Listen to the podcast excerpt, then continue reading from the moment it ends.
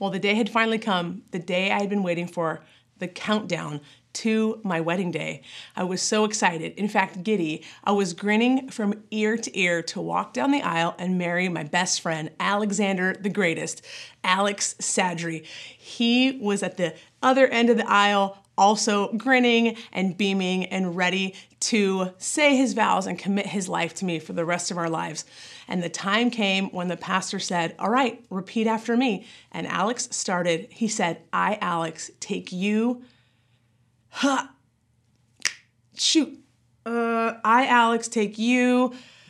No, no, he did not do that. No, he did not forget my name. No, he did not stutter because he was as excited about that moment as I was. In fact, when we were first getting to know each other, the very first thing we found out about one another was each other's name.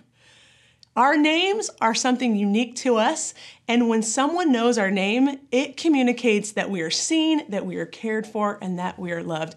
Hi, Daily Dosers. My name is Jordanna Sadri, and I'm one of the pastors here at our Vista campus with life groups and at the Soul Gospel venue.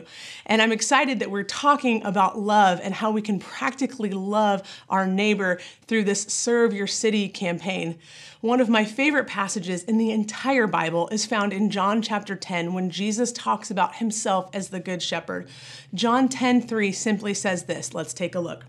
John 10:3 says the gatekeeper opens the gate for him and the sheep listens to his voice. Catch this. He calls his own sheep by name and he leads them out. Jesus calls his sheep by name. A parent, if you're a parent, you know your children's names. Whether you have two kids or whether you have 12 kids, you know their names. In fact, you probably know their first name and their middle name. And when they're in trouble, you're hollering all the names out, right? Coaches, you know the names of the players on your team.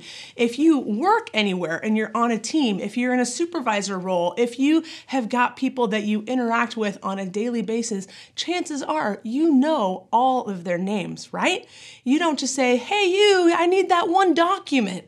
You know the names of the people that you care about, that you interact with, the people in your family. And I will say, Christian, one of the best ways for us to communicate love and care to others is by the very, very simple act of learning their name. I'm gonna give you three really quick tips today on how to learn someone's name, okay? Stay with me. The first one is start with your name first. If you're interacting with someone, let's say your Starbucks barista, okay? You might come in and you see the barista and they say, I'll be with you in a minute. Great, okay, hi, my name's Jordanna. What's your name? Now, chances are they've got a name tag on, so that might even be a little bit of a cheat. But if you can start with your name and introduce yourself and get to know a little bit about them and just say their name, gosh, let me tell you, that just changes a person's countenance. All of a sudden, they're not just a person taking your coffee order, they are Sav, they are Bridget, they are Carlos, they are who they are to you, and they're seen and they're known. The second tip is this try to use the person's name three times in your interaction. If I meet someone at church, you know, if the pastor says, turn to someone around you and greet them and you learn their name and you say, oh, hey, Zach, Zach, how long have you been coming to North Coast? Oh my gosh, that's great. I've been coming for three years. Zach, tell me just one fun fact about yourself. Now, all of a sudden, I'm committing Zach's name to memory. So if I see Zach next week, I'll remember his name. If I don't see him for a couple weeks, chances are I will still remember his name. And then the last tip is this write it down. Write it down. Put it in your phone somewhere. Write it on a little sticky note. There was a cool couple that was up here at the office, and I got to meet them and interact with them. Found out they've got kids about the same age as us.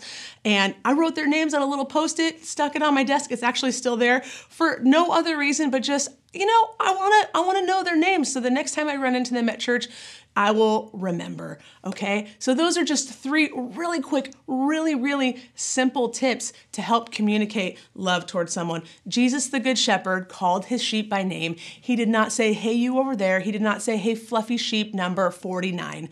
So North Coasters, today the challenge is whose name will you learn and how will you do that and communicate love? Have a good one.